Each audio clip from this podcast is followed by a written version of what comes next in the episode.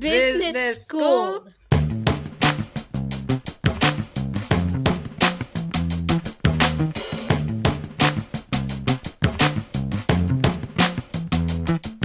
Welcome, everybody. This is the Business School podcast. My name is Daryl Pereira. I am Senior Brand and Content Strategist here at IBM, and really excited today to have Karan Girotra.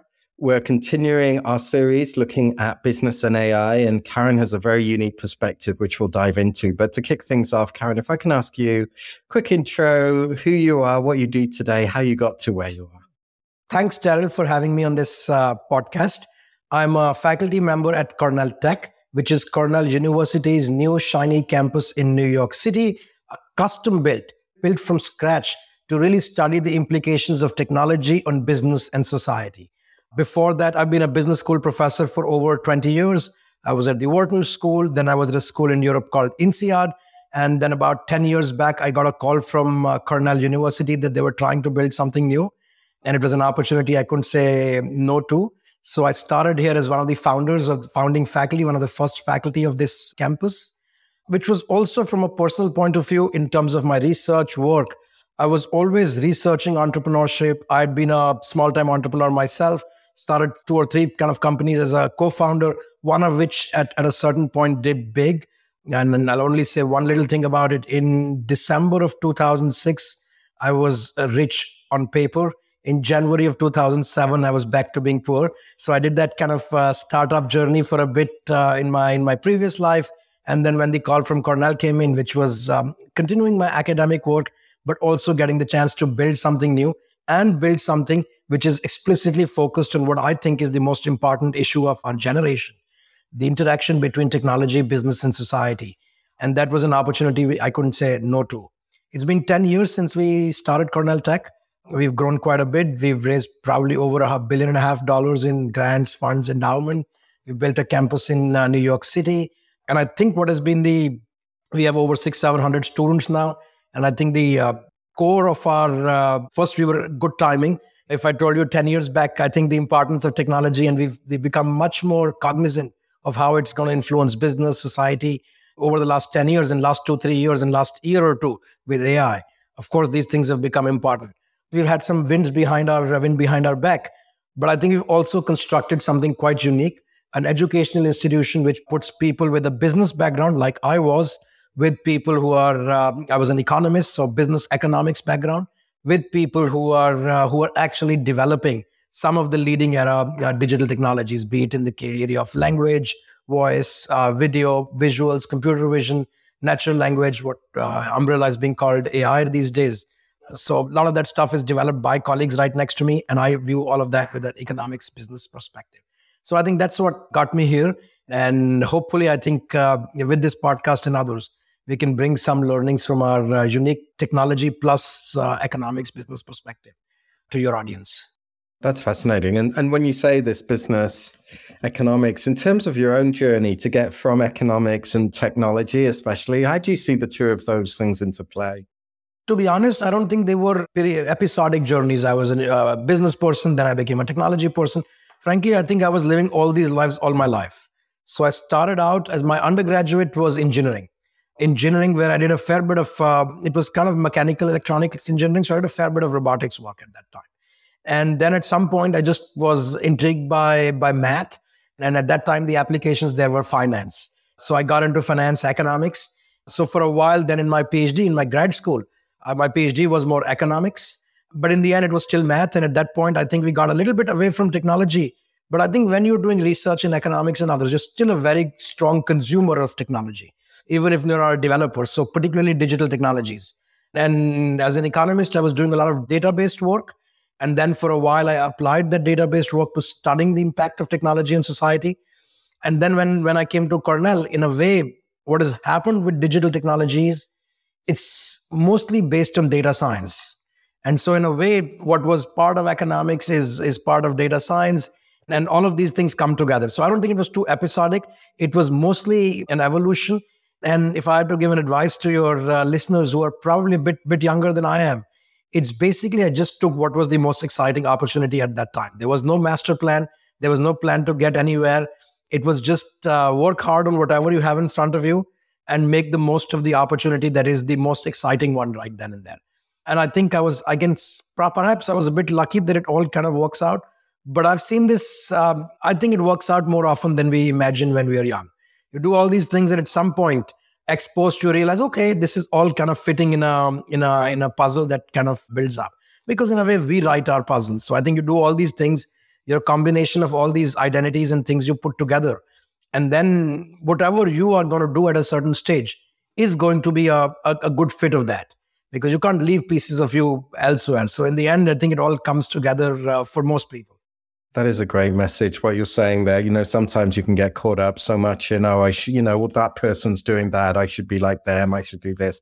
What you're saying there in terms of find something that you love that you're interested in follow that itch two caveats to that. So number one i am no stranger to being jealous and looking across the uh, what the other person is doing why is he doing better than that? I, I, think i've gotten better with it but that does consume me also. So i cannot advise anyone to avoid that because i haven't figured it out myself. I think it's good advice but but probably probably hard to act on.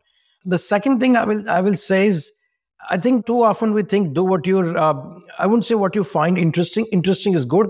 What you're interesting and you can you can reasonably accomplish and you're good at. Because interesting is also a dangerous thing. I was very interested in playing sports. I thought that was the coolest thing. But I'm short, couldn't make it to anything. I kid you not. I think I've tried out for every sport and spent years kind of trying to get in. Always bottom of the pack. So I think interest is one thing, but but you also want to have whatever is the best opportunity in front of you. And a good opportunity is one where you have the resources, uh, capabilities to build it. And then some one of those capabilities is bring, being able to bring your large number of hours every week 50, 60, 80 hours in pursuit of that. That's easier when you enjoy it. But I think uh, when you're successful, you enjoy a lot of things also. And you enjoy nothing when you start. But if you push hard enough, most times you get good and you enjoy the enjoy things. So I'm a little wary of kind of going with the passion pursuit kind of uh, thing because that is a little dangerous advice sometimes but certainly i think find the best opportunity at that time available to you and work hard for it.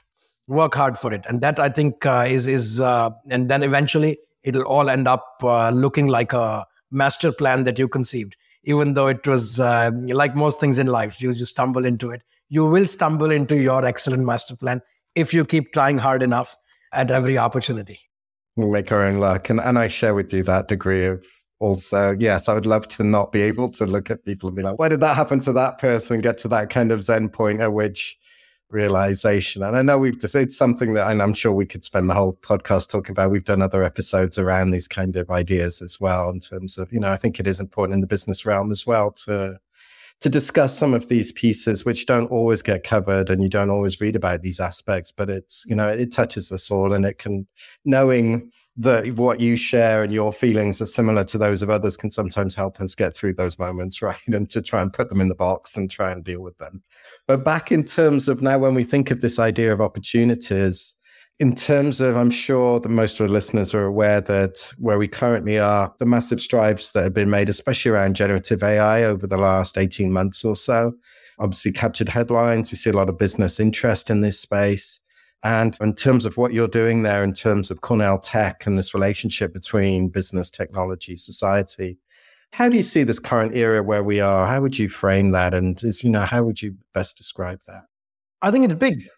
I think we're at the cusp of a big, big opportunity. And I'm uh, just to ca- calibrate everyone. I'm not a super optimist or a person who gets excited too easily. I'm a jaded person who's done several startups, been in this arena for over 20 years now. So I don't get excited too easily, but I am excited here. I'm excited here. I think the uh, the opportunity that AI is bringing us is substantial, and and uh, a few reasons. First, I think we shouldn't think of as oh suddenly AI has come to light. This has been work that has been going on for 60, 70 years. Had many years of things not working out, and then, as it often happens with the uh, serendipitous path of science, it just one day started working and and and several things came together to help it work. Again like with careers there's no master plan but lots of things happened unrelated in terms of development of computing power our data our digital exhaust we're producing. And lo, lo and behold we have we are at this moment that we have created a pretty powerful technology. What is this technology? I think at the core of course we've had computers for a while but computers natively can only process numbers. And so far, we were very good at automating cognitive tasks, brain tasks that involved manipulation, classification, generation of numbers. We were very good at that. We made spreadsheets. They kind of completely help us automate uh, manipulation of numbers. So that's the history of computing. And that manipulation of numbers alone got us from 1960s or 1950s of very limited benefits from digital technology to where we were till, let's say, a couple of years back. Now, what happened a couple of years back? What has been going on for about 10 years, but really came into public consciousness last, uh, last year or two. We've built computers that can now help us do cognitive tasks on visual and linguistic artifacts. Technically, we've been able to use our math calculators to be able to calculate pictures and, and numbers, uh, pictures and, uh, uh, and language, human language also. But to say it again, because this is an important statement, we've built some, in fact, the right way to say it right now is we've seen some proofs of concepts of being able to automate cognitive work that involves linguistic and visual artifacts. Linguistic artifacts like language, written text, voice, visuals like pictures, videos. We've learned how to classify them about 10 years back. And the last couple of years, we've learned how to generate them also. Based on a description, we can generate a picture. This used to be cognitive tasks in the realm of language and, and pictures, and now computers can do that. Or to put it very simply, we've built calculators for language and for pictures. We had calculators for numbers all this time. Now we've done this. Now think about the tasks around the world. Tasks in a normal job, tasks that take to accomplish anything. Sure, some of them are about numbers, but many more are about seeing things. Many more are based about communicating, based on linguist, linguistic artifacts or visual artifacts.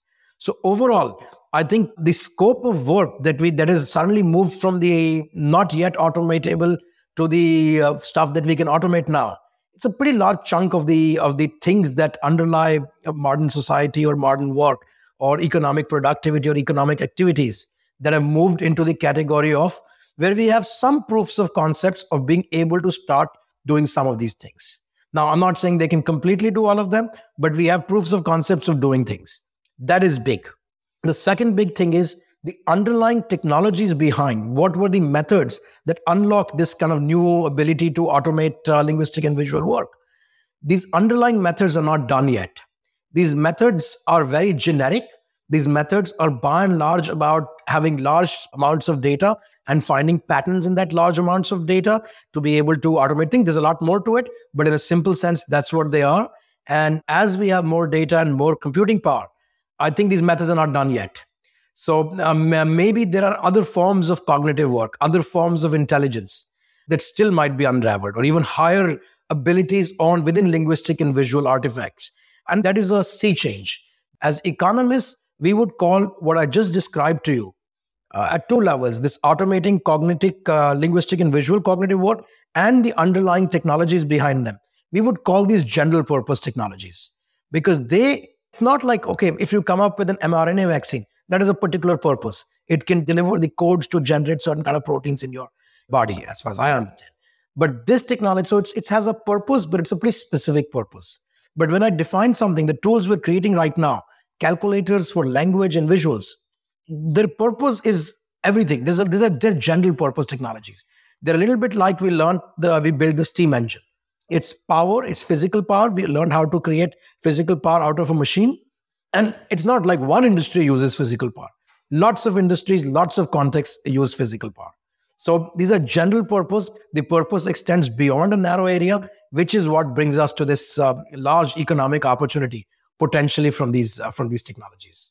I love the way that you you frame that and you position that. And just to bring that home a little bit, is it fair to say, for instance, I think of you know when you pick one area that you know may, some of our viewers may be familiar with like when we think of like the visual side of how we do these calculations i'm sorry let's go with the textual side or the linguistic side if we think of chatbot technology i'd say been working on this area for, for instance ibm we've had our watson technology for many years.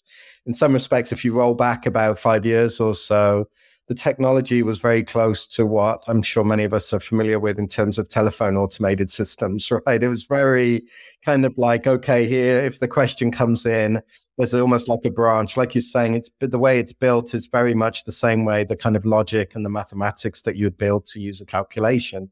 But it was done to be, but it would have to take language in, turn it into numbers effectively process it the way of numbers and then it could turn it back into language and put it out. But what you're saying now, we can see this with a lot of these large language models and some of the more popular tools. And, you know, IBM, we've got this now with our watsonx product line. The idea is, is that it's typically the same thing. You've gone from chatbots that could do things like customer service, but now in terms of, like you're saying in the past, those systems would have to be trained for customer service for shoe retailer. It would have to be trained, and it could take a year to train it for a retailer that was working for, say, apparel. Meanwhile, now in this new space, you're getting into areas where, because of the general nature of these things, it touches the economics and the usefulness for business. Is that right? Yes, I think these technologies are not just general in their in their utility, but the underlying unlocks what differentiates your old uh, uh, even a siri or a interactive voice response system that you get when you when the call center operators are trying to avoid uh, getting you to a real a real human. The difference between siri alexa and the current generation of what we're able to do also there's a structural technological difference behind them which also has to do with generalization. So if you may indulge my technical side for a bit the big unlock, what happened two or three years back, almost four or five years back now, is this unlock of pre training. Let me explain, which is, by the way, where the P in GPT comes from. So uh, that P stands for pre-training, and that has unlocked this whole new generation of models around uh, like DALL-E, Midjourney, or or ChatGPT, um, uh, various iterations of the uh, GPT models. At the core, all models, even prior to these GPT models, and are about are learning algorithms. What are learning algorithms? in a, in a regular algorithm, in an, in an expert algorithm, you tell the computer what sequence of mathematical operations to do. In a learning algorithm, you don't tell the computer what to do. You instead show it lots of examples of somebody, somebody, or some way of that task already being done. You show all these examples, and from these examples, the computer in, infers, guesses the pattern, guesses a better word, guesses the pattern, and then based on its guessed pattern, it processes new information. So it's it's more like a kid observing someone else doing things and building their own logic on how to deal with things. Whereas the original ex- expert algorithms are one where you explicitly tell the kid what to do in a way. So everything is in the realm of learning algorithms. And the, what we unlocked uh, in ImageNet uh, in 2012 or so were learning algorithms which became very good in, let's say, classifying pictures or doing cognitive tasks with, tasks with pictures. But these were mostly based on so if you wanted a, an algorithm to classify birds at Cornell, we built a bird ornithology app, which is, I think, bird watching listeners of us, the large, the, the, the very many bird watching listeners I'm sure we have. No, I, I, suspect we have a small number of them, but almost every bird watcher uses Cornell's ornithology lab, uh, ornithology app. What the app does is you give it a picture of a bird, it tells you what bird it is, and other variants of bird sounds and things like that.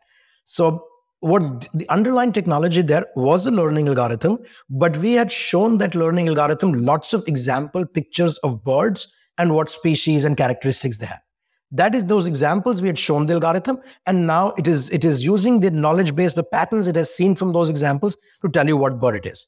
People did the same thing with other applications. I worked with uh, some farm companies which would take pictures of plants and farms and fields and kind of be able to tell you, okay, what's going to happen, um, uh, what kind of uh, interventions might be needed in the field. When we were pre- training or showing the examples to each of these models, if your model was designed for a specific task, we showed it examples of the specific task. But five years back, people tried an alternate approach. We show these models the specific examples, the examples of bird pictures and what species they are, a reasonable number of them, but we pair that with internet scale generic examples. Generic examples, not of bird pictures, but of all pictures on the internet. So, so you not now it's like not sending the kid to be trained by. If you want to train a kid to kind of see a lot of bird pictures and recognize birds, the old approach was you make them read a bird book a lot. The new approach is you first send them on the internet to read everything, and they, almost everything. I, I mean that somewhat literally. These models will be trained on 50% of all pictures on the internet which is a very, very large number. So, first look at everything on the internet and then look at the specific examples. A very small number of them, 5,000 or so. Now, those models are what unlock uh, a whole new set of capabilities and might infer this from the way I described it. You pre train them on internet scale data and then you fine tune them on the specific problem. This has several implications. One of the big implications was for whatever reason, nobody knows this by the way. No, none of the developers, no one knows, but for whatever reason, these models started outperforming the models that were trained on the specific things. We can all speculate why why that might be effective or not, but uh, but there's no mathematical way of identifying what's really going on. But as a practical matter, they outperform the models that were trained on specific things. Second implication of that is they unlocked not just the ability to classify pictures, but also to generate pictures. So classification is you give me a bird spe- bird's picture and I'll tell you what species it is. Generation is exactly the opposite problem. You give me a bird species and I generate a picture for it. So that problem was unlocked by pre-training. So in classification, other applications we became much better. In new applications like generation of visual and linguistic artifacts was unlocked by pre-training. And the third and perhaps the most important implication of that is when you build models that are first trained on internet scale data and then on your specific problem, we think harder. The first part is common across all these different models. That has economic strategic implications. It's like everybody has to take the same road to get to wherever they want to. This has, um, and we can unpack them. This has huge economic strategic implications on who can uh, control the market. They become, it's a common layer of infrastructure underneath all these models that changes the economics. It, it makes it much more expensive to do. So that is the strategic implication but also it means that if you build something, um, the large part of the work is common in infrastructure. So there's a lot of opportunity for people to build on top of it. It's a little bit like everybody was building their own um, own little way to get from point A to point B. Now everybody has to take the same train for 80%, 90%, or even actually 98% of the way. And we can have one common train, which has economic implications, both good and bad. I'm really enjoying the way that you're using examples and the the way that you bring this to life. That's that's great. And in terms of then, let's talk a little bit now. Then, in terms of like you've touched on the economics of this, what does this mean, for instance, now when it hits business at the, you know, there's the personal level, there's the piece of it in terms of how businesses think about how they get to a point of value, but then I guess even beyond that, in terms of where new, business ideas and that side of it, how does this play into that space? So I think of it at four levels. Number one, uh, four levels personal, individual. Second, I think within your organization, within the uh, um, within the company, society, wherever you work, a process level, the things you do, the work. Then the next level is the entire business model of the organization.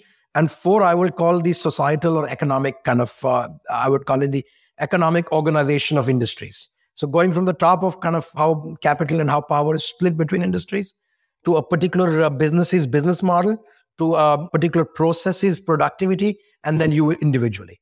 So we can we can unpack each each of these fours. We can start with personal productivity.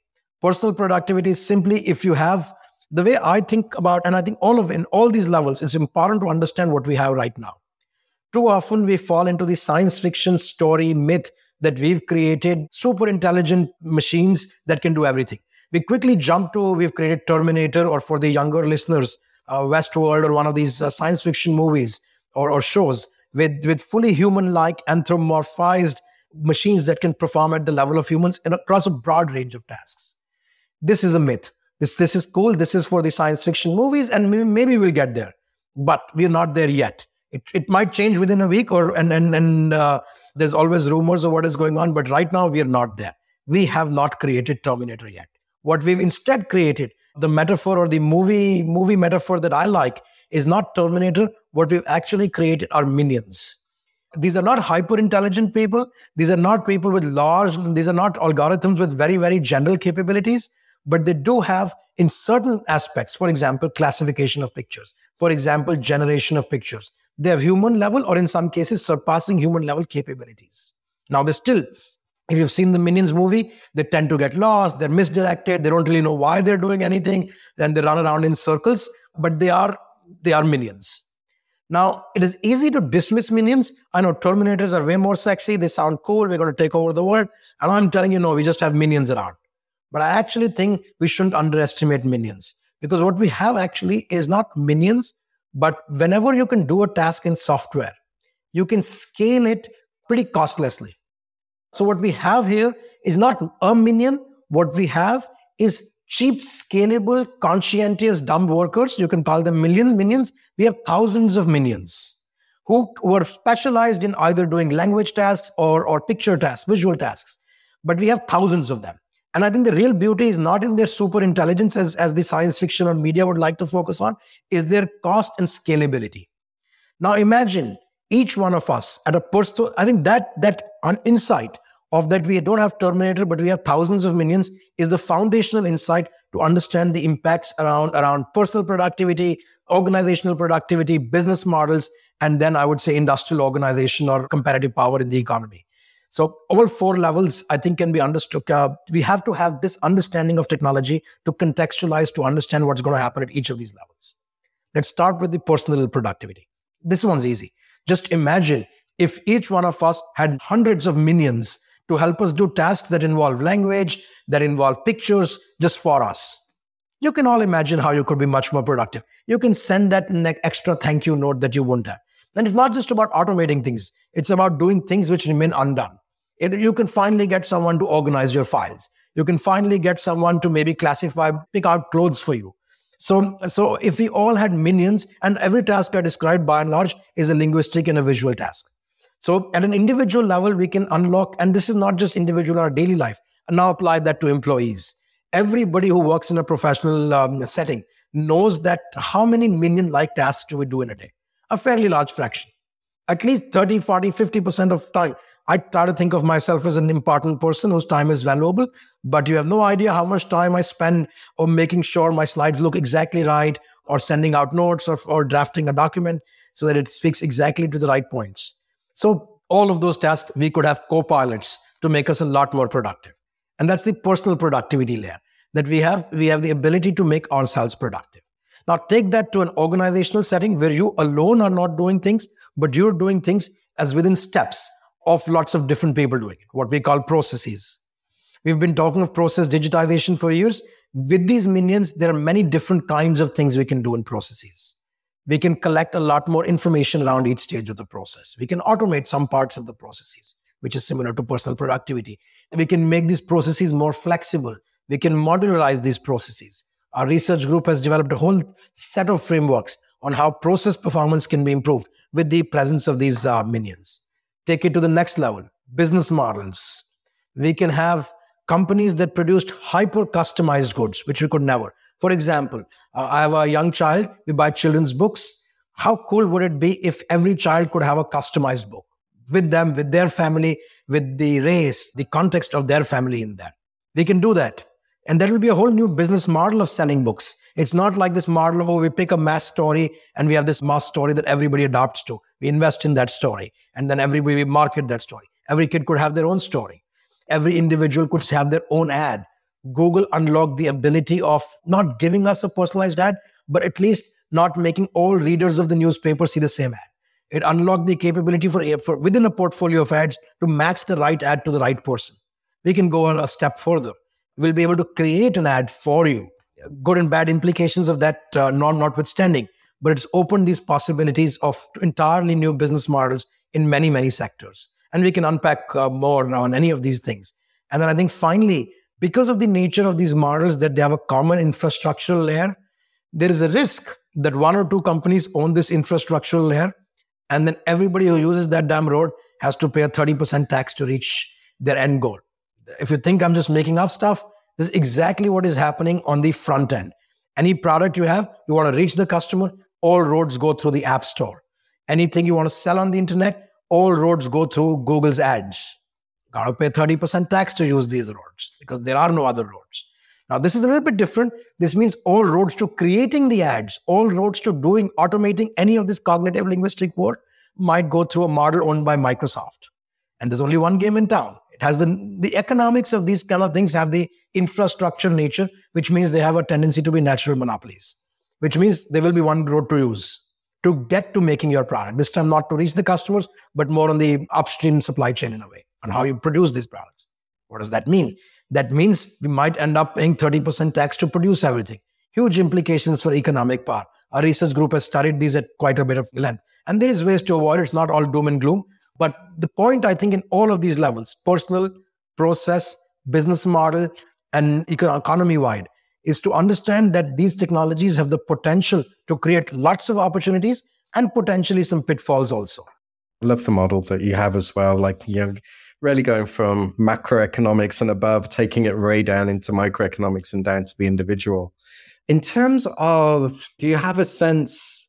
Do you think all of those each of those levels moves at the same speed? Do you think certain areas will grow faster, slower than others? Know, you know, do you, do you spend much time? I know I've been around tech for a while. In terms like shadow IT come up in terms of, you know, the degree to which we as individuals use these in the workplace versus is it governed by the workplace? Do you think about those kind of questions? 100%. I think it's, a, it's the question to ask. First, I think nobody, me or anyone else, can predict how things happen in the future every technology is different so there will be idiosyncratic things. We live in a different world than we ever lived in before. We're all different. So i think i'm not going to claim that i can predict. The best we can say though is look at the progress of pre- previous generations of general purpose technology. If you had some other general purpose technology how long did it take and how did this story play out? First the story i said itself personal productivity process productivity business models and then economic economy wide uh, power shifts that story I didn't just make up. That is a pattern you see with all previous general purpose technologies. We saw it with the steam engine. We've seen it with electricity. We've seen it with other technologies also. And you can almost kind of directly map map each of in the steam engine did unlock personal advantages. People could move faster from a place to another.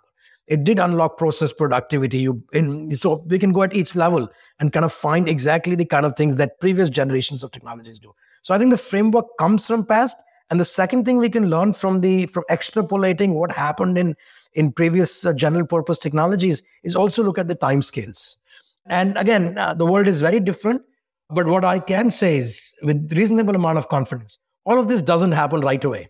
There is quite some time before people will see all these benefits. Even with internet technology or smartphone technology it's taken a while for people to realize the economic implications of this uh, how it shifted balance of power between uh, i don't i think when somebody invented the cell phone and they were like very cool or the smartphone nobody imagined at that time or it wasn't immediately that we realized that one company will take 30% tax on anything we sell using these phones it took a while for these things to happen so i think it'll take a while for these things to happen exactly how much i can't say but what I can tell to our uh, listeners is do not fall into the trap that it's all already happened.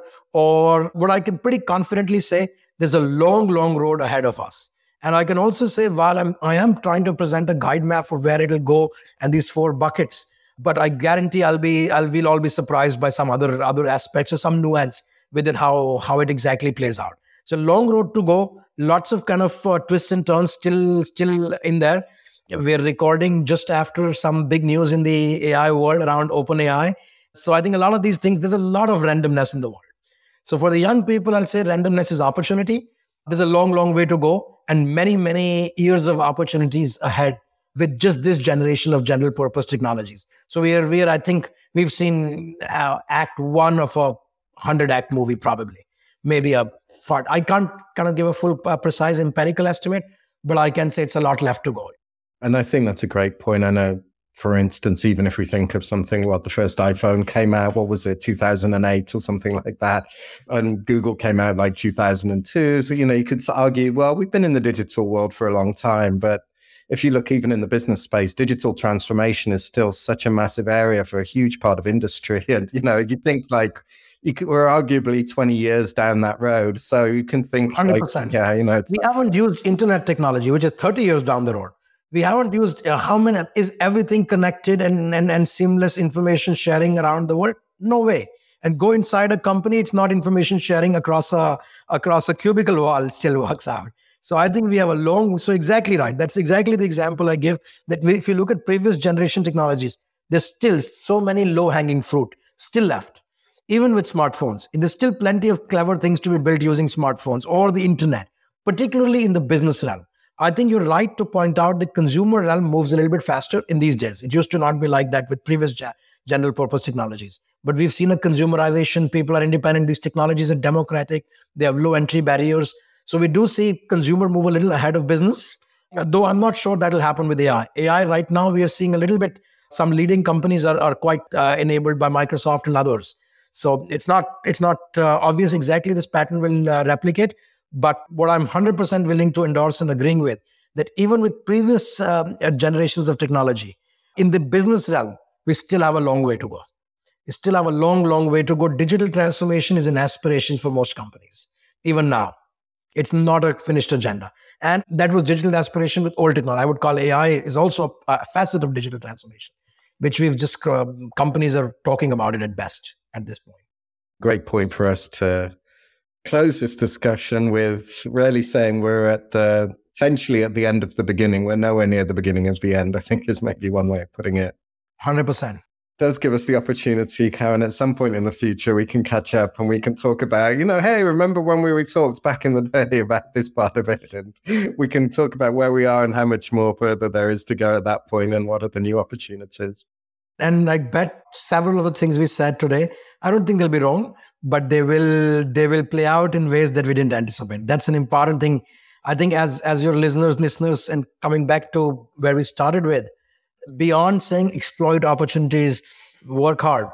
Given that there is so much opportunity and so much uncertainty, I'd add one more thing to people's kind of, uh, or, or your younger listeners, make the most of opportunities. Look at what space of opportunities is in front of you.